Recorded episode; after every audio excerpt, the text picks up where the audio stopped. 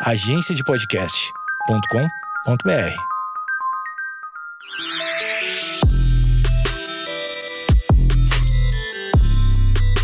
Olá, está começando mais um Vaginaria Podcast. Aqui você encontra conteúdo para libertar, acolher e divertir mulheres. Eu sou a ex-louca. Estou com duas amigas aqui em casa hoje, a Bárbara e a Bia. Boa noite. Eu sou a Bárbara, muito prazer em estar aqui. Se tiver alguma coisa para dizer, direi. Olá, eu sou a Beatriz.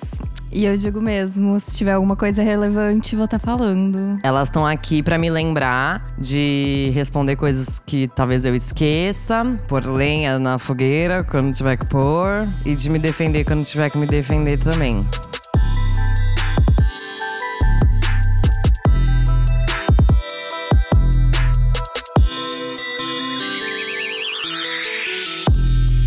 Bom, gente, boa noite, todo mundo que tá aí. Eu pensei em falar um pouco sobre várias coisas que eu tenho pensado desde sempre, né? Enfim, eu sempre divido aqui com vocês os meus processos dentro dessa maluquice que é a internet. É muita reflexão, é muita paciência, é muita confusão. Eu acho que é uma vivência tão específica e é uma coisa tão nova que a gente precisa estar tá sempre repensando, observando, vendo o que, que acontece, como as pessoas estão se comportando, o que, que é que está acontecendo, para a gente saber o que fazer, né? Nós, enquanto influenciadoras, nós, enquanto público de quem quer que seja, sobre as nossas responsabilidades, sobre o que, que a gente está fazendo aqui, o que, que a gente quer da vida, né? Quais são os nossos objetivos de um lado ou de outro da tela, enfim. É sobre isso. Não tem o roteiro, vamos de freestyle, vamos pensando juntas, tá? Vocês fizeram perguntas bem interessantes aqui, mas eu acho que eu queria começar falando, assim, sobre isso, né? É uma vivência muito específica, é uma coisa muito nova, mesmo quem tá nesse lugar, mesmo que esteja há muitos anos, não entende muito bem, né? Como que a coisa funciona, quais que são as dinâmicas, até porque elas mudam o tempo inteiro, né? Então, quem tá na internet aí há anos sabe que são fenômenos que vão acontecendo, as pessoas vão mudando o comportamento delas com a gente, né? Conforme o tempo vai passando, e tem tendências comportamentais na internet, tudo isso. E eu cheguei num ponto, assim, que eu acredito que, da mesma forma forma que eu acredito que mulheres têm que ter terapia com mulheres e pessoas pretas têm que fazer terapia com pessoas pretas, eu acho que influenciadoras têm que fazer terapia com influenciadoras. E mesmo eu fazendo terapia com a Polly, que entende um pouco do que, que é essa minha vivência aqui, ainda é muito difícil pra gente, às vezes, compreender algumas coisas, onde estão alguns limites, né? Onde é hora de falar, onde é hora de parar, quais são essas situações entre a cruz e a espada que a gente se vê o tempo todo, né? De que qualquer é, ação que a gente tomar, ou qualquer coisa que a gente falar, ou qualquer coisa que a gente fizer, vai ser errado de um jeito ou de outro. Se a gente fizer, se a gente não fizer, vai ser errado. Se a gente falar ou se não falar, vai ser errado. Tudo isso, tipo, é um processo muito complicado, gente. É uma vivência muito específica. Por isso que eu tento ao máximo sempre trazer a minha perspectiva perspectiva sobre isso para cá, porque eu acho que isso contribui para a relação de vocês com qualquer outra pessoa que vocês acompanhem na internet. Então, o que eu tenho pensado muito, depois de uma série de experiências, né? Eu acho que todo mundo que me acompanha aqui faz tempo sabe que no ano passado eu passei por um processo muito intenso de repensar as minhas amizades, repensar as pessoas que eu queria ao meu redor.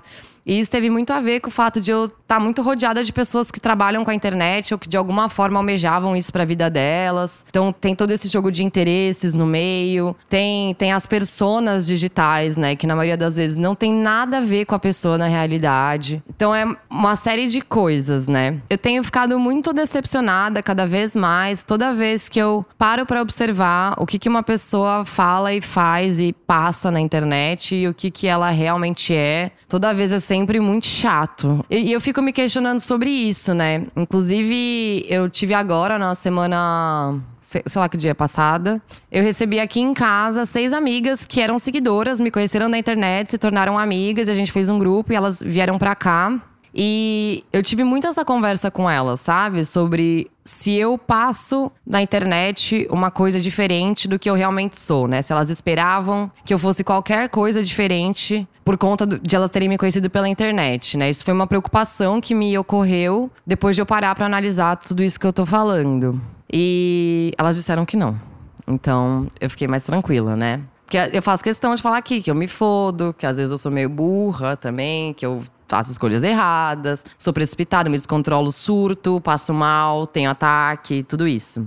E eu acho que é importante, né, a gente trazer. Acho que tá acontecendo. Ontem a gente fez uma live lá no Clube do Livro, inclusive, eu, eu e a Polly no Clube do Livro, que a gente falou sobre isso, né? O quão perigoso é para quem acompanha mulheres na internet se inspirar nelas e desejar ser qualquer coisa como elas. Então eu entendo que de alguma forma, por exemplo, eu falo por mim aqui, por mais que muita gente tenha chegado aqui porque o meu conteúdo tá relacionado ao feminismo, existe uma coisa sobre a Isabela que eu sinceramente não sei dizer o que, que é e nunca quis parar para pensar nisso nisso, que chama a atenção das pessoas e faz com que elas queiram acompanhar a minha vida, os meus pensamentos, as minhas ideias e tudo mais. Só que uma coisa que a gente pôde constatar na live ontem é que cada mulher tem a sua jornada, sabe? Então, se eu me comporto de tal forma, se eu reajo a determinadas situações de tal forma, se o meu humor funciona de tal forma, se o meu deboche é de tal forma, se a minha falta de paciência ou o meu excesso de paciência em algumas situações funciona de tal forma, isso é porque eu tenho toda uma jornada da minha vida, né? Que me trouxe até aqui. E isso serve para qualquer outra mulher que esteja na internet e qualquer outra pessoa. O que eu posso falar e que eu acho que eu quero abordar mais aqui é sobre a bolha feminista, né, da internet. Porque assim, influenciadoras, sei lá, tipo quem? Gabi Brandt, Família Pôncio. Eu não tenho nem o que falar sobre esse tipo de influenciador porque eu realmente não tenho o que falar, né? O que eu sei é provavelmente muito menos do que vocês sabem. E influenciadores homens, não sei nem quem são. E a minha opinião sobre isso vai ser que não deveriam existir, né? Porque homem não deveria influenciar ninguém para nada. Então eu vou falar mais sobre a bolha influencer feminista, tá? Aqui deste site Estragan. Eu acho que isso é muito importante, sabe? De prestar atenção. De a gente ver assim: ah, eu sigo tal pessoa porque acho massa o que ela fala sobre tal assunto, é, ou as ideias que ela passa me fazem pensar em coisas sobre a minha vida, enfim. Isso é legal. O que não é legal é quando, um, vocês se frustram porque vocês não conseguem agir na vida como vocês pensam que nós agiríamos. Então, vou dar um exemplo idiota aqui que eu não sei se já aconteceu, mas se vocês passam, por exemplo, por um relacionamento abusivo. E aí vocês acham que eu não passaria por um relacionamento abusivo. Por isso que eu faço tanta questão de dizer que eu não estou imune a esta merda, inclusive vivi um muito recentemente.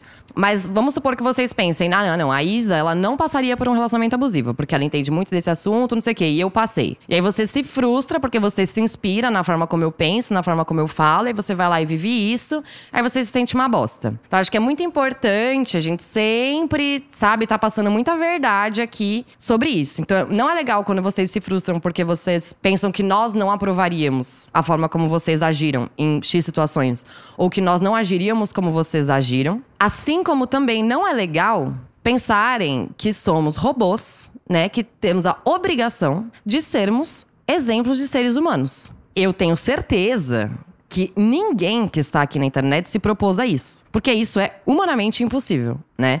Então é óbvio que, principalmente quando a gente está falando de conteúdo político, existe uma teoria por trás, existe política por trás, né? E a gente precisa ter noções. Como eu sempre falo, não dá para eu vir aqui fazer um Instagram de veganismo e comer carne e não postar que eu tô comendo carne, né? Tipo, qualquer coisa assim. Enfim, é, existem as responsabilidades, né, das, das coisas que a gente passa. A gente tem que ter, né, a nossa vida, a nossa ação toda na vida tem que conversar minimamente com a mensagem que a gente passa mas não somos seres humanos perfeitos, não temos este dever, não temos esta obrigação e principalmente não devemos isso para vocês. Isso é uma coisa que eu fiz questão de deixar bem claro, inclusive Bárbara estava aqui também na live do, do retorno da múmia, quando eu reativei esta merda desse site, né? Uma pergunta que me fizeram aqui foi se o feedback positivo compensa o hate, né? Eu não faço isso aqui para ter feedback sobre nada. Eu faço isso aqui porque é isso que eu sinto que dá sentido para minha vida, que é isso que eu tenho para passar pro mundo. Que se eu não passasse as minhas ideias, se eu não falasse sobre feminismo, mesmo não sendo nenhuma super especialista em porra nenhuma, se eu não fizesse isso, eu sinto que eu teria uma dívida com a sociedade. Que eu tenho um conhecimento que eu estaria guardando só para mim, ou que eu teria ideias, pensamentos e propostas que eu estaria guardando só para mim, e isso seria uma dívida minha. Então eu sinto que o que eu faço aqui é o meu dever cívico. Não faço isso para ter feedback de ninguém. É legal ter feedback? É legal pra caralho. É legal pra caralho quando vocês me encontram em qualquer lugar e falam: Meu, eu saí de um relacionamento abusivo por causa da sua causa. Ou a minha irmã saiu por sua causa. E vem, abraça, chora e o caralho. Apesar da- das que choram, ser um, dá um pouco de medo. Não medo, é, um- é muita responsa. Essa é a real. Mas eu posso falar sobre isso mais pra frente. Mas assim, é, é legal ver o impacto que isso tem na vida das pessoas. É, é legal ter a oportunidade de ver o resultado do que se faz aqui. Mas este não é o objetivo. E aí, por isso que eu digo que compensa o hate, né? Compensa o hate eu não sentir que eu tenho uma dívida com a sociedade. 100%, né? Mas isso eu falo por mim. Porque a, a treta sobre a qual eu quero falar aqui é que essa merda toda aqui é uma viagem de ego, né? Tá cheio de gente aqui que tá aqui pra preencher, né, algum buraco que tem dentro de si ou pra se sentir alguma coisa mais especial que os outros, enfim, não sei, se- é, não sei. Mas isso existe. Eu vou começar a responder as perguntas de vocês porque elas permeiam todas as coisas que eu teria pra falar sobre isso aqui. Aqui, ó, tipo isso, ó, errei muito com uma amiga e ela falou que não poderia errar dessa maneira porque me denomino feminista. Então, a- ô, amiga, imagina eu, tá entendendo? Só que é é sobre isso. É complicado essa desumanização da pessoa que tá na internet. Isso volta pra um papo que a gente tava tendo aqui antes de começar, do negócio do Big Brother. Já disse isso, vou repetir. Não tenho a mais puta ideia do que está acontecendo nesse programa. Eu não tenho a menor. Eu nem sei quem são os participantes. Além da Carol Conká e o Projota. Não tenho a menor ideia. Mas ontem eu vi um post na internet de um cara que saiu esses dias que falou que quando ele saiu do programa a vida dele não tinha mais sentido. E hoje a gente já sabe que a Carol Conká vai sair, eu vou ter que assistir essa merda, porque tem essa parada, né, de a internet ser muito cruel. Então a pessoa vai lá, tem uma ação que é reprovada socialmente, as pessoas se sentem no direito de ameaçar e esquartejar os filhos delas, né? Isso não é muito diferente do que acontece aqui toda vez que eu sou cancelada. Vocês fizeram algumas perguntas sobre isso que eu também vou responder. Mas é estar nesse lugar, né, do jogada aos leões todos os dias, é uma parada que eu, eu acho que as pessoas que acompanham a gente na internet acham que é. Ah, você escolheu isso, agora vai reclamar? Como se as pessoas tivessem. É a mesma coisa do usou saia curta reclamou de ser estuprada, entendeu? É, a lógica é a mesma. Mas o interessante é que mulheres feministas, né, dentro das críticas à bolha feminista do site Instagram, reproduzem, né, esse essa lógica. Eu vou abrir aqui as perguntas para responder algumas. Primeira pergunta assim, ó. A militância como estratégia de marketing. Gente, o marketing hoje em dia, isso eu falo como publicitária, é militância. É o que vende. Antes, o que vendia era sexismo. Hoje já se entende assim o, o mínimo, né? A gente já não aceita mais aquelas propaganda machista pra caralho. Então o que vende é militante. Quanto, mi- militância. Quanto mais milituda for a propaganda, mais vai vender, porque mais os trouxas vão falar: ai, que marca militante! Vamos comprar essa maquiagem empoderada. É meio que isso. Isso não funciona diferente com influenciadoras. Influenciadoras são marcas. Elas querendo isso ou não. Isso é branding pessoal. Então, ah, estamos aqui em três publicitárias. É branding pessoal, não adianta. Então, é óbvio que se existe um retorno, né, de uma aprovação social a determinada pauta, isso vai vender e isso vai promover essa influenciadora. Isso faz ponte com um negócio que eu vou falar mais pra frente. Vamos guardar. Aqui, ó. Venda de cursos sobre feminismo já é o cúmulo. O que você diria de influencer vendendo curso de feminismo marxista? Dois pontos aqui. Eu não acho que venda de cursos sobre feminismo é o cúmulo. Eu já fiz cursos de teoria feminista com antropólogas, mesmo que eu discordasse, inclusive até da linha de pensamento delas. Mas eu acho que é importante, né? A pessoa tem conhecimento, tá ali pra passar. Pô, eu fui lá, frequentei o curso, levei meu caderninho e tudo mais, na época que tinha aula presencial. Acho que na internet também é legal. E eu acho que a gente tem que fazer uma diferença também de um negócio que tem acontecido aqui bastante, que é entender o que, é curso e o que, é debate. Porque tá rolando muito clube do livro. Eu me preocupo muito com isso, em, deixar isso muito claro, na livraria, inclusive, que eu não vendo curso sobre feminismo. Eu vendo meu espaço, o meu tempo, os meus insights que eu tenho na minha leitura, né? A dedicação que eu tenho, o meu compromisso de estar toda semana ali fazendo live, conversando e não sei o quê. Agora, curso sobre feminismo, você tem que ser especialista neste assunto, né? Pode ser é, da forma como a Jéssica vende lá o curso de filosofia dela, é, ou essa antropóloga. Eu não vou nem mencionar o nome dela porque ela é uma babaca, mas eu fiz o curso dela e foi muito bom. Eu não acho que é um problema vender curso sobre feminismo, eu acho que é um problema vender curso sobre um, um tema que você não tem respaldo pra falar. Isso é uma coisa. O debate, ele é aberto. Qualquer pessoa tem a liberdade de debater. Isso é uma coisa que eu conversei, inclusive, com a Patrícia Leles, que a gente tava falando do. Provavelmente da mesma pessoa que essa pessoa aqui tá falando, que é uma pessoa vendendo curso que não era pra estar vendendo curso. Ela tá vendendo, na verdade, a opinião dela. A gente pode falar da Gabriela Prioli, por exemplo, também, né? É, seria esse caso. Agora, uma outra questão. Vendendo curso de feminismo marxista. Volta para aquela mesma história. Acho, que não tem a ver com ser marxista ou não, né? Se, se, fosse assim, seria proibida a venda do livro O Capital. Apesar de a teoria ser marxista, a gente ainda precisa pagar conta de luz, por exemplo, para ligar o ventilador que tá muito calor aqui em Florianópolis. Eu não vejo problema nisso. Eu acho um problema quando esses cursos se tornam produtos de luxo. Vamos falar sobre isso mais pra frente também. Isa, você também não segue mais Manu? Não, vou falar sobre isso mais pra frente também. Fala sobre a responsabilidade de influenciar e de pessoas que não ligam de influenciar errado em publi. A gente tinha uma amiga que fazia publi de tudo e qualquer coisa. Ela é uma boa atriz. Uma puta atriz. E vira e mexe, ela fazia a publi dos negócios, a gente falava assim, mas amiga, é, ou é bom esse negócio aí que você tá fazendo na publi? Eu fiquei com vontade de comprar. Ai, não sei, nunca usei.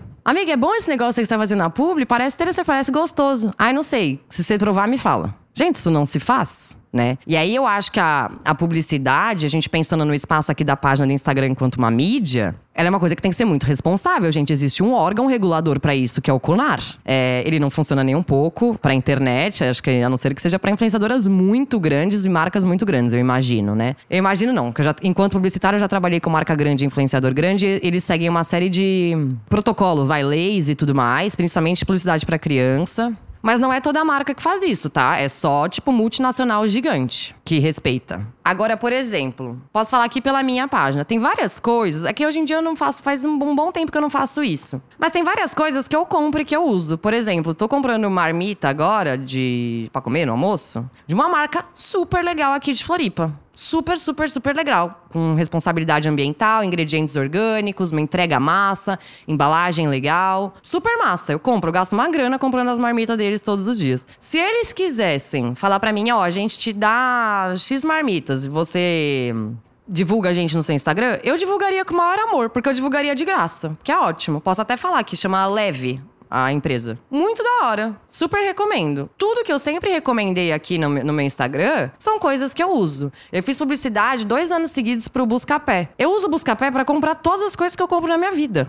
Esta televisão que está aqui, esse, ah, o ventilador foi a Bia que comprou. Mas tu, esse telefone, tudo eu compro no Buscapé. Então eu não vejo um problema aí, entendendo que isso que é feito aqui é um trabalho que exige é, muito mais do que esforço, é, de força de trabalho mesmo. É, é, exaustivo, muda toda a dinâmica da nossa vida e eu vou falar isso mais pra frente também. Então eu não acho que fazer a publicidade em si seja um problema. para quem quer que seja, seja feminista, seja o caralho. Desde que com ética, eu vou falar sobre isso mais pra frente também, não vejo um problema, tá? Outra pergunta. Dá para deixar de ser uma influenciadora uma vez que você fica famosa? Famosa, entre aspas. Adorei. Eu acho que tem pessoas que são influenciadoras, independente de, de quanto quantos seguidores tem na internet ou não. Eu vejo, quando eu paro para pensar, que eu exercia esse papel na escola no primeiro colegial, quando minha mochila era dourada, eu usava tênis de skate e um, um, topete, assim, na franja, todo dia. Era assim que eu ia pra escola. Eu acho que isso é de, de personalidade de pessoas. Não entendo muito bem. Talvez essa pergunta tenha sido se, se a pessoa quiser sumir, por exemplo, mas ela já é famosa. Eu acho que é que nem aqueles ator. Ah, esses ator de malhação de 1995.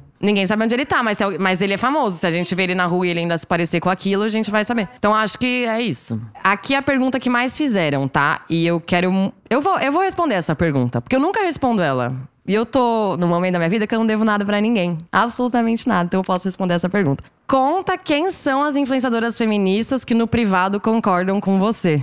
Sabe quem são? Todas. Exceto, vou falar, exceto a Lela Brandão, porque eu nunca conversei sobre isso com ela, sobre esse, sobre esse assunto. Todas as outras influenciadoras que vocês viram me seguindo ou me seguindo em algum momento concordam comigo no privado sobre a pauta trans. Todas. Fim de conversa. Todas. E aí, a gente pode falar sobre esse negócio de se vender. Mas vamos jogar, vamos jogar mais pra frente. Querer ser realista pros seguidores, mas totalmente fútil pro algoritmo entregar os posts. Isso não existe. Se o seu conteúdo é bom, se ele engaja pessoas e ele toca pessoas, o algoritmo vai responder a isso, independente de sobre o que for o seu conteúdo. Isso eu falo como publicitária que trabalha com mídias digitais desde que eu tenho 18 anos, infelizmente isso faz muito tempo. Não existe isso tá? O, o, conteúdo que vai ser entregue para o seu público é o conteúdo que interessa ao seu público. Então, se você está precisando produzir conteúdo fútil para o seu conteúdo ser entregue, porque o seu conteúdo que não é fútil, vamos assim, por assim dizer, não está sendo entregue, é porque o seu público não está interessado em conteúdo interessante, seu público está interessado em assunto fútil.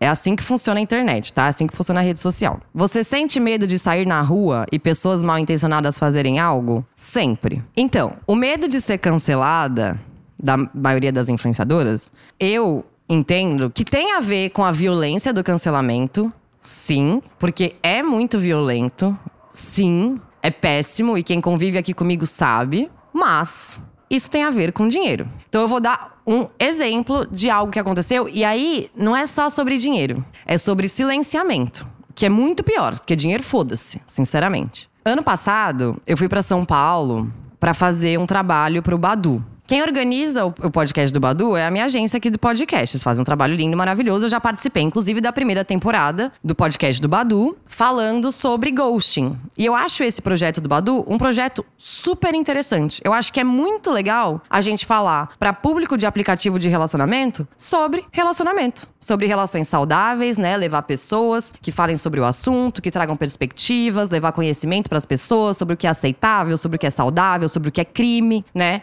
Nos relacionamentos relacionamentos. Acho super massa esse projeto. Participei da primeira, da primeira vez, assim, com o maior amor. Achei muito legal mesmo. E aí fizeram a segunda temporada. E me convidaram para fazer um episódio sobre violência sexual, né? Gostaria de lembrar a todos que eu sou uma sobrevivente de violência sexual, né? Eu tenho respaldo para falar sobre esse assunto não só como feminista, mas também como sobrevivente. E eu com certeza faria uma ótima contribuição ali no nesse episódio da segunda temporada. E eu fui para São Paulo, paguei a passagem, fui até lá. E um dia antes do trabalho, cancelaram a minha participação e colocaram a Lela no meu lugar, junto com a Elora e a Dora. Por conta do medo de a marca ser cancelada junto comigo. Não deu outra, não deu um mês, eu acho. Foi, é, porque essa foi na semana das eleições que eu fui para lá e não deu uma semana. Aconteceu o meu grande cancelamento lá quando eu critiquei a eleição da Erika Hilton, né? De Dix sei lá como é que se fala. Não deu um mês isso aconteceu. Então, eu fui boicotada, né? Eu fui removida, uma sobrevivente de violência sexual com respaldo e base teórica para falar sobre esse assunto, foi retirada de um espaço ali, de uma mídia, de um lugar onde esse assunto seria comunicado com responsabilidade, para colocar uma feminista liberal que não compra briga com ninguém no lugar. Três, né, no caso. Isso é muito complicado quando a gente fala sobre silenciamento de mulheres. Só que, de uma outra perspectiva, eu entendo Badu. Porque eu, enquanto publicitária, se eu trabalhasse para a marca Badu, eu não ia querer uma pessoa como eu trabalhando para essa marca. Quando chega a proposta de marca para mim no podcast, eu sempre pergunto pro meu agente, mas a marca tem certeza que quer trabalhar comigo? Porque ah, tá comprando um discurso é, que, por mais que esteja correto e todo mundo que tá aqui sabe, ele não é vendível. Ele não. Ele não é liberal. é isso, né? Basicamente. Então a gente tá falando de mídias em tese progressistas e marcas em tese progressistas promovendo ideias liberais com cara de progressismo, um discursinho progressista, né? Então isso é muito perigoso. Dentro disso, por que eu tô falando tudo isso? Eu entendo porque é que outras influenciadoras não falam sobre pautas que vão levar elas pro lindo caminho do cancelamento. Porque elas dependem disso para viver. Inclusive, no meu último cancelamento que que teve. Nem sei se foi o último, sinceramente, mas acho que foi o último que eu me lembre. Uma influenciadora dessas aí, que eu já falei anteriormente, veio para mim e falou assim: Ó, oh, amiga, eu vou te dar um follow, porque se eu não te der um follow e eu não disser que eu não, que eu não concordo com o que você tá falando, eu vou perder trabalho. E eu preciso desse trabalho para pagar as minhas contas. Então, sim, gente, o discurso político está sendo vendido na cara de vocês. E aí que entra. Eu sou contra a publi? Não sou contra a publi. Com ética, já falei. Mas vender discurso político é uma coisa muito séria. Porque a gente está falando de desinformação. E é aí que entra uma coisa muito interessante. Porque essas pessoas que vendem discurso político para pagar as contas, elas não estão em lugar de criticar o Bolsonaro. Elas não estão em lugar de criticar absolutamente ninguém. Né? Essas progressistas, seja lá comunista, né? marxista, whatever que se entendam. Então isso é uma coisa muito séria, gente. Isso não é uma brincadeira. Estou rindo de nervoso, porque é uma coisa muito, muito séria. E isso acontece toda hora, tá? É isso que- gente, é isso que eu tô falando. Vira e mexe, as pessoas me perguntam: nossa, mas qual influenciadora que concordou com você no privado sobre a pauta trans e no público cava a sua cova? Todas. Inclusive, vou jogar na fogueira aqui já, que eu tô, tô desse jeito, foda-se hoje. Vivi Mendes, candidata a vereadora em São Paulo, que eu apoiei porque tem pautas feministas, porque eu acredito no trabalho dela e porque eu acredito nas pautas delas e são importantes as pautas dela. E como política, eu acredito no trabalho dela. Quando uma pessoa da equipe dela veio falar pra mim, olha, é, acho que vai ser legal você apoiar a Vivi, acho que é importante, se você gostar dela, por favor, divulgue ela pro seu público, não sei o quê. Eu falei, ela vai se queimar com o público LGBT. Tá tudo bem pra ela isso? Sim, está tudo bem. E aí, quando eu fui cancelada porque eu critiquei a eleição da Erika Hilton, fez um monte de post no Twitter falando que eu estava apoiando a campanha dela como qualquer outra pessoa, que ela não estava sabendo de nada disso. Mentira, porque eu abri o espaço aqui, inclusive, do meu Instagram pra fazer uma live e falei que a partir do momento que essa live fosse feita, ela não receberia votos, pelo menos de pessoas que soubessem que ela fez live comigo, de população LGBT. E falou que tudo bem. E não fizemos essa live porque eu não tinha agenda. Porque eu não consegui fazer. Então, assim, vocês percebem como a coisa fica podre? Eu abri aqui, eu realmente divulguei essa candidata, porque eu acredito no trabalho dela. Só que, por que, que tem uma outra coisa que eu sou totalmente contra? Eu sou totalmente contra partidos políticos. E sou mais contra ainda influenciadoras que fazem parte de partidos políticos, que sejam afiliadas. Porque a coisa, gente, ela é muito maior do que vocês podem imaginar. Então, no ano passado, por exemplo, que existiu esse meu cancelamento, porque eu tava falando de uma candidata do PSOL, partidos se utilizaram do que eu falei pra gerar uma treta entre os partidos, porque a- a- tudo recaiu sobre mim, né? É- é- a feminista radical que falou merda. Mas a grande verdade é que partidos se utilizaram de uma fala minha pra criar uma guerra e pra se autopromoverem em cima desse cancelamento. E aí a gente pode falar de, de duas influenciadoras que são filiadas ou associadas. Sinceramente, eu tô cagando um pouco, não acompanho muito o trabalho delas. Mas que são filiadas ao PSOL, que é a Sabrina Fernandes e a Débora Baldin, estão sendo processadas as duas pelas coisas que falaram. E se utilizaram dessa treta toda pra promover os seus discursos progressistas, né? Sabe-se lá da onde. Se utilizaram dessa treta pra crescer ali todo esse discursinho pessoal que a gente já conhece. Gente, influenciadora feminista do pessoal não tem menor condição. A menor condição, né? Eu acho que a, a influenciadora e filiada a partido político é uma- é coisa muito complicada. Principalmente quando a gente tá falando desse de influenciadora mesmo, de produtora de conteúdo, tá? Porque uma coisa é uma, uma política que é conhecida e que por isso tem um público grande na internet, por exemplo. Tá lá, né? Eu vou falar, ai, gente, o Lula não pode ter seguidor no Instagram. o Haddad não pode ter. O Bolsonaro não pode ter mesmo. Não é sobre isso, mas produtora de conteúdo, filiada a partido político, eu acho isso um problema bem sério. Bem sério mesmo. Então, assim, a treta, gente, é que esse meu último cancelamento, sinceramente, as pessoas ficaram me cancelando, eu fiquei uma semana aqui na minha casa esperando terminarem de me cancelar assistindo televisão, mas a treta foi muito maior do que vocês podem imaginar, tá? Muito maior. E a gente tem que tomar muito cuidado com esses discursinhos, né? Quando influenciadoras convidam o público delas a cancelar outras influenciadoras. Porque isso não tem a ver somente com uma opinião que uma falou que a outra não gostou. Ou uma fala, né? Porque eu não chamo de opinião certas coisas. Mas é sobre isso, entendeu, gente? Tipo, é um negócio muito pesado. Aí você pensa assim, né? Eu tô aqui, na maior honestidade do mundo. Tudo que eu falo pra vocês o tempo inteiro é verdade. É o que eu realmente penso. Custe o que custar, me cancele quem quiser. E aí, uma pessoa, né, uma personalidade política, quer o meu público, usa o meu público pra depois cavar minha cova. Isso é muito complicado. É uma puta responsabilidade. E é uma coisa que hoje eu sei que eu nunca mais vou fazer. Por mais que eu acredite muito no trabalho de, de uma política. Falei tudo isso sobre o cancelamento pra chegar aqui. Essa questão da hipervigilância é uma parada muito foda. Porque quando acontecem esses cancelamentos, como, a como eu já falei antes, como tá acontecendo agora com a galera do Big Brother, as pessoas se veem no direito de fazer ameaças muito graves. E de cometerem violências muito graves. Então, quando eu sou cancelada, porque eu de- defendo os direitos das mulheres baseados no sexo, vamos colocar assim. E pessoas se sentem no direito de me ameaçar de morte, de dizer que eu deveria morrer, de dizer que vão me pegar, que vão me estuprar, que vão vir na minha casa e o caralho. Eu sei que essas pessoas realmente acreditam que elas têm o direito de fazer isso e que eu mereço isso.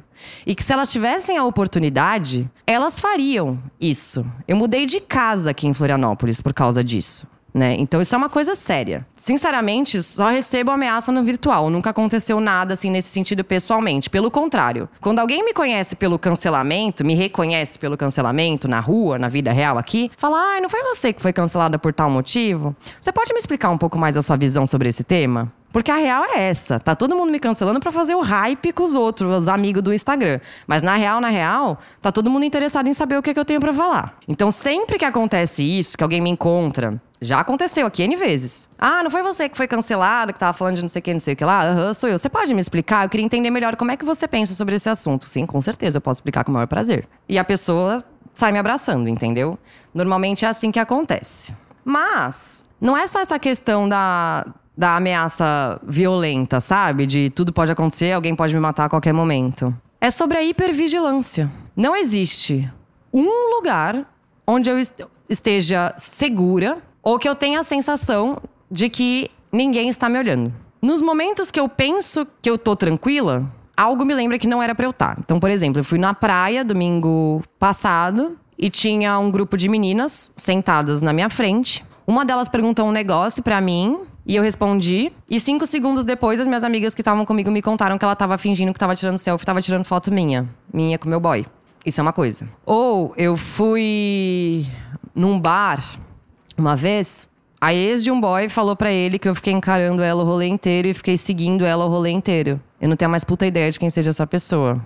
Eu sou míope, eu não encaro ninguém. Porque isso me dá tontura. Então, assim, é uma coisa muito horrível você ter sempre a sensação de que em todo lugar que você tiver, alguém sabe quem você é, alguém está te olhando, alguém está vendo o que você está fazendo. Várias vezes já tiraram foto. E tirar foto sem pedir é uma coisa muito feia, assim. Eu entendo que às vezes a pessoa tem vergonha de pedir, ai, posso tirar uma foto com você? Mas assim, é horrível. É horrível porque eu não tenho como saber se aquela é uma pessoa que me ama ou se aquela é uma pessoa que me odeia. É péssimo isso. Então é, é, essa sensação da hipervigilância, cara, é uma coisa enlouquecedora. E não tem como fugir disso. Não tem o que fazer. Não tem uma vez que eu boto o nariz para fora de casa aqui em Florianópolis que não encontro alguma seguidora. E são sempre pessoas que vêm falar comigo, pessoas que gostam de mim. Agora, quantas pessoas estão me vendo aí na rua fora, no supermercado, qualquer lugar que eu esteja, e me odeiam, e eu não sei que elas estão me olhando. Será que elas estão me fotografando escondido? Tipo, eu não tenho como saber. Isso é muito bizarro. Isso é muito bizarro mesmo. Então é. Essa é uma coisa que eu falo, existe um preço que é pago para que a gente esteja aqui. Não é um negócio de boa. E quando eu tô junto com amigas e conhecidas que também, né, tem esses, esses espaços aqui na internet, quem não trabalha com isso, ou quem não, não enfim, não tá acostumado com essa vida, percebe esse mindset de a gente estar o tempo todo aqui. Ah, quem, quem que tá aqui? Quem que tá me olhando? O que, que eu posso fazer? Dananã. Chega uma hora, e é, esse é o ponto que eu quero bater nessa live. Chega uma hora que não tem mais como você mostrar a sua vida de verdade aqui. Então, uma coisa que me incomodou muito, que foi sobre o que eu falei no meu último post, foi que, tipo, sei lá, se eu vou fazer uma caminhada na rua e o céu está bonito, ou se o meu cachorro que tá aqui aprontando o dia inteiro faz uma coisa bonitinha que ele sempre faz, eu não posto isso. Eu acabo sendo obrigada a não fugir do tema do tema que as pessoas querem ver na minha página, sendo que essa página é minha e é sobre a minha vida. Eu não posso mais ter uma vida real, porque tudo que eu fizer vai ser errado para alguém. Tudo que eu fizer vai ser criticado por alguém. Então eu não posso nada. É, se eu postar foto com meu boy, meu conteúdo é hétero demais. Se eu falar sobre a minha sexualidade, eu estou roubando o lugar e a pauta de pessoas bissexuais. Outra pergunta aqui. Quem até fala sobre assuntos massa, mas se vendeu para um feminismo de mercado. É muito complicado, né? Porque existe um serviço social ali que está sendo prestado. Acho que qualquer, qualquer debate feminista que seja público e coerente é um benefício para todas nós. O problema é quando uma pessoa cresce em cima desses debates para chegar em determinado lugar e aí se vender. Mas todo mundo percebe. Então, isso é responsabilidade da pessoa né? É a pessoa que deita a cabeça no travesseiro. Como mesmo no movimento feminista, as pessoas esquecem que influenciadores são gente. Sim, e isso eu sempre falo. Para mim, sempre o que mais doeu foram os ataques que partiram de pessoas que estão dentro do movimento de mulheres. Porque o resto, sinceramente, não me interessa. Quer me cancelar? Para mim, como é que é aquele meme lá do. Pra mim é uma honra vocês não gostarem de mim. Agora, o que me fez sofrer de verdade foi ver mulheres feministas me desumanizando completamente, né? E falando de mim como se o que eu fizesse aqui fosse um total de serviço. E o que eu faço aqui é basicamente viver a minha vida e dividir os meus aprendizados, né? Então a minha existência é um completo de serviço, segundo essas pessoas. Isso é bem complicadinho também. É possível fugir da lógica liberal quando as publis são para garantir o sustento? Não. E isso eu falo com propriedade, que eu já falei aqui um milhão de vezes, gente. Eu pago um preço para ter a liberdade de falar o que eu quero falar. Eu não tô falando que eu deixo de ganhar mil reais, dois mil reais, dez mil reais. Eu tô falando que eu deixo de ganhar milhões de reais para poder falar do que eu falo, para não vender o meu discurso. Então, sim, tá? Para você ser influenciadora, tirar uma grana com isso, pagar suas contas com isso, você tem que aceitar fazer trabalhos que não vão conversar com o discurso político que você está literalmente vendendo. E é isso. Eu falo por mim porque eu sou uma pessoa extremamente criteriosa. Eu sempre falo isso. Este podcast já recebeu uma quantidade incalculável de propostas de patrocínio. Eu nunca aceitei nenhuma. Mesmo que não tenha nada a ver com a minha pauta. É, mês passado eu recusei de uma gigante de shampoo porque testa em animal. Não vou fazer, né? Então é. É sobre isso. Agora, quando é para pagar as contas, quando esse é o trabalho da pessoa, não tem como, porque vai ter que se vender. Outra pergunta aqui importante. Eu vou falar sobre isso, vou falar sobre isso porque, inclusive, eu conversei com a própria pessoa, tá? É, sobre isso no privado. A pergunta aqui. Fala sobre o unfollow na Manu. Pouco tempo atrás você disse que concordava em discordar e se respeitavam. Sim, tenho muito respeito pela pessoa, Manuela, é, pelo que ela dialogou comigo entre nós, fora aqui desse, desse lugar que vocês estão assistindo, né? Pelo que nós trocamos sem vocês assistirem e por coisas que trocamos com vocês assistindo também, né? Produzimos conteúdo, fizemos live e tudo mais. Mas chegou um momento onde eu estava me sentindo completamente ferida por falas que endossavam violências contra feministas radicais. E isso é inadmissível. E eu falei isso para ela. Tô falando isso aqui porque eu falei isso para ela. Inadmissível. Então, a partir desse momento, eu me senti violentada por esse discurso. Enquanto ser político e enquanto figura que, querendo ou não, por mais que este não seja o meu desejo, eu sei que eu represento uma figura feminista para vocês. Então, eu não quero estar associada a uma pessoa que está endossando discursos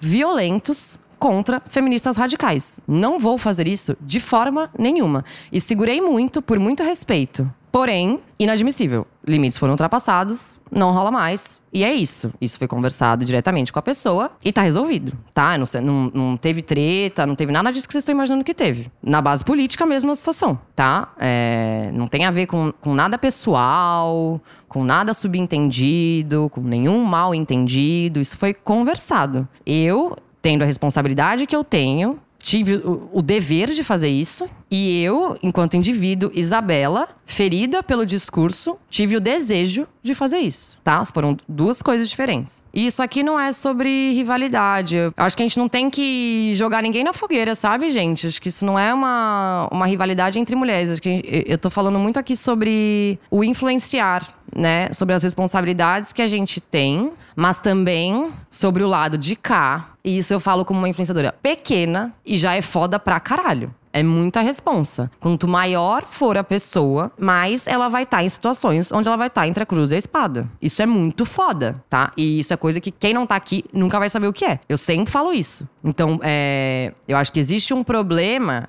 e que aí não é culpa de fulana e ciclana e beltrana.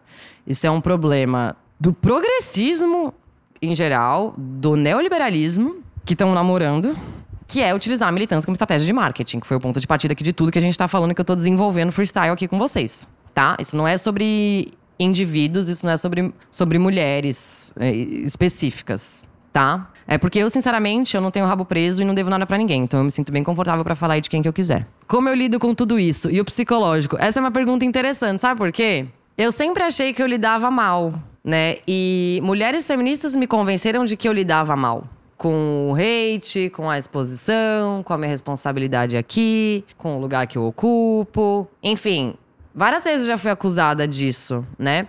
É, de ser imatura, de não aguentar o tranco, de não saber lidar. Né, disseram até para eu aprender com outras pessoas que lidam melhor do que eu. E isso fez eu me sentir muito mal. Isso fez eu me, me sentir pior do que outras mulheres. Até eu conhecer essas mulheres e descobrir que elas lidam muito pior do que eu, elas só não demonstram isso. E aí tem gente na internet falando que eu não sei lidar porque eu tô sendo verdadeira. E aí é muito foda isso, né? Porque eu não posso demonstrar o que eu sinto. Eu não posso reagir a ataques da forma que eu bem entender, porque os ataques são feitos contra mim, né? Porque isso vai ser.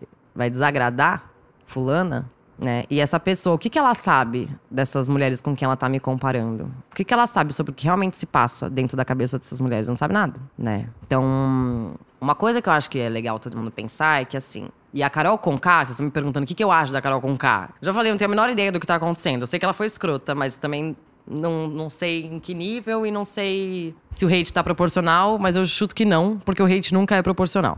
Mas o que eu acho? Eu acho que ela é a grande prova de que quem acompanha qualquer artista ou qualquer figura pública não tem a menor ideia de quem é a pessoa que está acompanhando. Como é que você pode fazer afirmações sobre aquela pessoa? Ai, fulano é demais. Ah, fulano é um cu. Ah, é nananã. Você não conhece a pessoa. E nunca vai conhecer, porque ninguém mostra a vida de verdade aqui. Eu juro por Deus que eu faço o meu melhor. Real. Mas é impossível. E não é todo mundo que faz o melhor para mostrar a vida real. Pelo contrário, normalmente as pessoas fazem o melhor para não mostrar. É isso que eu acho, tá? Acho que a Carol Conká, se a gente pode mencionar ela em algum momento aqui dessa live, ela é a maior prova disso. Porque como assim o povo tinha fã-clube pra essa mulher que ninguém sabia nem quem era? Você tem fã-clube pra uma pessoa que você não conhece. Então é por isso que eu me sinto assustada, às vezes, quando pessoas vêm, me veem na rua ou em algum lugar, como aconteceu na, na manifestação lá no ano passado, né? De pessoas virem realmente chorando, assim, me abraçar e o caralho. Isso é assustador, porque eu fico pensando que expectativa essa pessoa tem sobre mim sem me conhecer. Por mais que eu saiba que eu sou muito verdadeira aqui. Mas eu me questiono isso. Que expectativa essa pessoa tem sobre mim? Por isso que eu fiz questão. E quem estava presente, se estiver aqui, por favor, dê um oi para confirmar que isso é verdade. Depois da manifestação, tinha um grupo de seguidoras que eu nunca tinha visto nem conversado, que estavam na manifestação. E eu combinei com uma delas de me encontrar com essas seguidoras para que elas me conhecessem pessoalmente. Eu faço questão de que vocês saibam que eu não sou uma coisa diferente. Porque ninguém é igual. É foda. Todo mundo que eu via que era uma coisa na internet e outra coisa na vida, e que omitia fatos e que inventava vidas delirantes na internet, eu tirei da minha vida. Porque isso é muito feio. Isso é muito feio. Essa idealização é, é muito problemática. Não- esse negócio de fã eu nunca entendi. Eu entendo o afeto, né? Eu entendo que existe uma empatia. Vocês me acompanham aqui, vocês sabem as paradas que acontecem na minha vida, vocês dão risada com as minhas histórias de cocô. Tem, tem uma sensação de que você conhece a pessoa. Pô, eu também já acompanhei, hoje em dia não mais, mas já acompanhei pessoas na internet por quem eu tinha essa sensação assim de tipo, nossa, eu queria trocar uma ideia com essa pessoa. Mas, pra nós, pra mim, vou falar de mim de novo, é um pouco assustador mesmo pensar em quais são as expectativas que as pessoas têm sobre mim. Eu tenho muito medo de decepcionar as pessoas. E eu tinha, na verdade, hoje em dia eu não tenho mais. Vou mudar minha frase. Antes desse meu tempo, dois meses sem Instagram, eu tinha muito medo de decepcionar as pessoas. Eu tinha muito medo de não fazer o que elas esperavam que eu fizesse, de falar o que elas esperavam que eu não falasse, ou de não falar o que elas esperavam que eu falasse, de não ser o que elas esperavam que eu fosse. Eu tinha esse medo pra caralho. E esse tempo longe do Instagram me fez perder esse medo. Me fez pensar que eu vivo somente para mim, que eu devo satisfação somente para mim, que eu devo justificativa somente para mim e possivelmente para as minhas amigas. Que lidam um pouco com a minha vida íntima e pessoal. A qual eu questiono muito na minha terapia se eu devo ou não mostrar mais aqui. Porque quanto menos eu mostro, mais eu sou desumanizada. E quanto mais eu mostro, mais eu recebo críticas nonsense. De tipo, eu postar foto do meu cachorro e as pessoas falarem que meu cachorro tem cara de ser um cachorro oprimido. Vocês estão entendendo? É sempre meio nonsense, assim. É um negócio meio foda, cara. Ou de postar sobre os meus relacionamentos e as pessoas falarem que eu sou hétero demais. Ou falar sobre minha sexualidade, entendeu? Como eu já falei antes, e falar que eu estou roubando espaço de outras pessoas. Pô, mas é a minha sexualidade, é a minha vida, por que eu não posso falar sobre ela? Então tem esse. rola sempre essa reflexão, assim, na terapia, sabe? Até onde eu falo, até onde eu não falo, não sei muito bem o que fazer. É complicado. Ai, eu amei. A Aline aqui, pergunta tosca. Você já assistiu a série Working Moms? Sim, eu amei. Assisti inteira. Muito legal. Isa, você acha que é possível exercer sua antiga profissão dentro de uma ótica realmente feminista? Pra quem não sabe, minha antiga profissão é publicidade e a resposta é não. Estamos as três aqui pra falar que não. Vocês querem falar alguma coisa? Fala aí, gente. Como é ser amiga da Feminiza? Fala. Fala que legal que é. Ah, então, eu confesso que às vezes eu fico com meio receio, assim, das pessoas saberem. No sentido de, tipo. Porque tem muita gente que às vezes vem com interesse, tá ligado? E eu não quero que as pessoas me vejam desse jeito, por exemplo. Entende? Ah, sim. Sendo que o objetivo não é esse. E falando como seguidora, porque foi assim que eu te conheci. É verdade. É, às vezes a gente. a- as mulheres, a gente não tem uma perspectiva de futuro e às vezes a gente vê alguma mulher que faz um conteúdo mara e às vezes a gente quer ter aquela atenção, a gente quer ser amada. Só que, inclusive, é uma coisa que eu levei pra minha psicóloga, que tipo. Meu, a gente não pode ficar seguindo no sentido de querer copiar, porque a gente vai estar tá perdendo a nossa própria identidade. E daí, quem que é a gente? Só uma, um espelho de outras pessoas? Por exemplo, essa questão de ficar perguntando, ai, mas o que que tu acha, né, de tal coisa? Eu acho que a gente tem que sim acompanhar conteúdos que a gente acredita e tirar a nossa opinião. A nossa opinião é crítica disso. E não só embasada no que as pessoas que a gente considera, enfim, importante, que faz um papel legal na internet, que compartilha conteúdos, né, que vão ajudar mais pessoas, mas a gente tem que saber o que, que é bom e fazer a diferença na gente. Por exemplo, não concordo com tal pessoa em tal parte, então eu vou fazer diferença para mim, sabe? E não ficar julgando ou cancelando aquela pessoa porque ela não faz o que eu espero que ela faça, né? Que é a questão da responsabilidade que tu falou. Uhum. Então eu acho que é isso, sabe? A gente se olhar mais, olhar pra gente com mais carinho e ver o que que a gente é e o que a gente quer, sabe? Perfeita. Mas é verdade, gente. A Bia me conheceu da internet. Tem várias amigas aqui de Floripa que me conheceram primeiro da internet. Aí depois todo mundo veio morar aqui em 2020 por algum motivo e a gente ficou amiga. Pode falar, amiga, você. Então, é, eu não conheci você como a Feminiza, a ex-louca. Eu conheci você como a Isabela, grande amiga da minha noiva. Gente, a Bárbara é noiva da Jéssica Ayo, que vocês adoram É. também. Ela que tá aqui. Sou eu. E uma coisa que eu lembro que eu achei muito engraçada foi quando ela foi cancelada dessa última vez, que no meu Instagram brotou gente que eu era brother, que eu dava rolê, postando story, falando: é um absurdo que vocês ainda sigam e compactuem com o que essa menina fala. E um monte de merda, assim. Eu perdi, sei lá, uns 300 seguidores, tá ligado? E eu achei engraçado. E o meu recado pra essas pessoas, caso elas estejam escutando, é que continuem parando de me seguir, porque eu vou continuar sendo amiga da Isabela, porque é uma pessoa maravilhosa. E foda-se. Muito foda-se. obrigada, amiga. Mas é sobre isso, não. Isso que foi foda. Tipo, a, a Manu, que é minha melhor amiga, eu sempre falo dela aqui. Falo mais sobre ela no Clube do Livro. Ela é uma pessoa muito na dela, assim. E todo lugar que ela vai, alguém vai perguntar alguma coisa da minha vida íntima pra ela. Ah, mas Isabela? Ah, mas. nananana. E ela não aguenta mais isso. No dia que eu fui cancelada, ela falou, mano, eu vou te matar. O Jofre fez uma sequência de stories puto da cara. Que eu rachei o bico. Ele. Cara, ele, gente, pelo amor de Deus, eu não só sigo a Isabela, como eu sou o melhor amigo dela. Vai tomar no cu todo mundo, tá ligado? Então é. É uma coisa que eu sempre falo, gente. Não afeta somente a mim. Afeta todo mundo que está ao meu redor. O tempo todo, né? E, e é por isso também que eu tendo a mostrar mais aqui as pessoas que estão mais acostumadas com essa vivência, que estão mais acostumadas com a exposição. Porque quem não está acostumado, às vezes toma um susto de eu postar um story com a pessoa fazendo qualquer merda e a pessoa ganhar 800 seguidores do nada. Quem é essa gente toda aqui? É só aquele meme, né? Quem é essa gente toda aqui? É assustador. Mas é isso que eu falo também. E eu sinto, e eu cheguei a, a comentar sobre isso essa semana, que vocês também, com todo esse processo, né, que, que acontece aqui nessa página, vocês também aprenderam a se relacionar melhor com, com isso. Eu sinto já que dessa vez, por eu dizer que eu estou me relacionando com uma outra pessoa, vocês estão respeitando mais esse espaço, né? Porque da, ano passado, quando eu falei que eu estava no relacionamento, não deu 24 horas, já tinham fuçado as pessoas que eu seguia pra descobrir quem era e já, e já tinham descoberto quem tá nas fotos marcadas do perfil do cara. Então, eu sinto que vocês estão mais tranquilas em relação a isso também. E eu quero perder esse medo. E eu quero que as pessoas ao meu redor também percam o medo de estarem associadas a mim, de fazerem parte da minha vida. Eu quero estar na praia de boa com meu boyzinho e não ser fotografada. É um negócio meio foda, tá ligado? E também tem essa. Tem as pessoas que usam quem está ao meu redor para obter informações privilegiadas sobre a minha vida. Gente, vocês querem informação privilegiada sobre a minha vida? Pergunta pra mim, pode perguntar aqui que eu vou falar. Não tem problema nenhum. Não use as pessoas que estão ao meu redor pra isso. É isso então, tá, gente? Boa noite, muito obrigada pela companhia e até a próxima live na terça que vem, tá? Beijinho.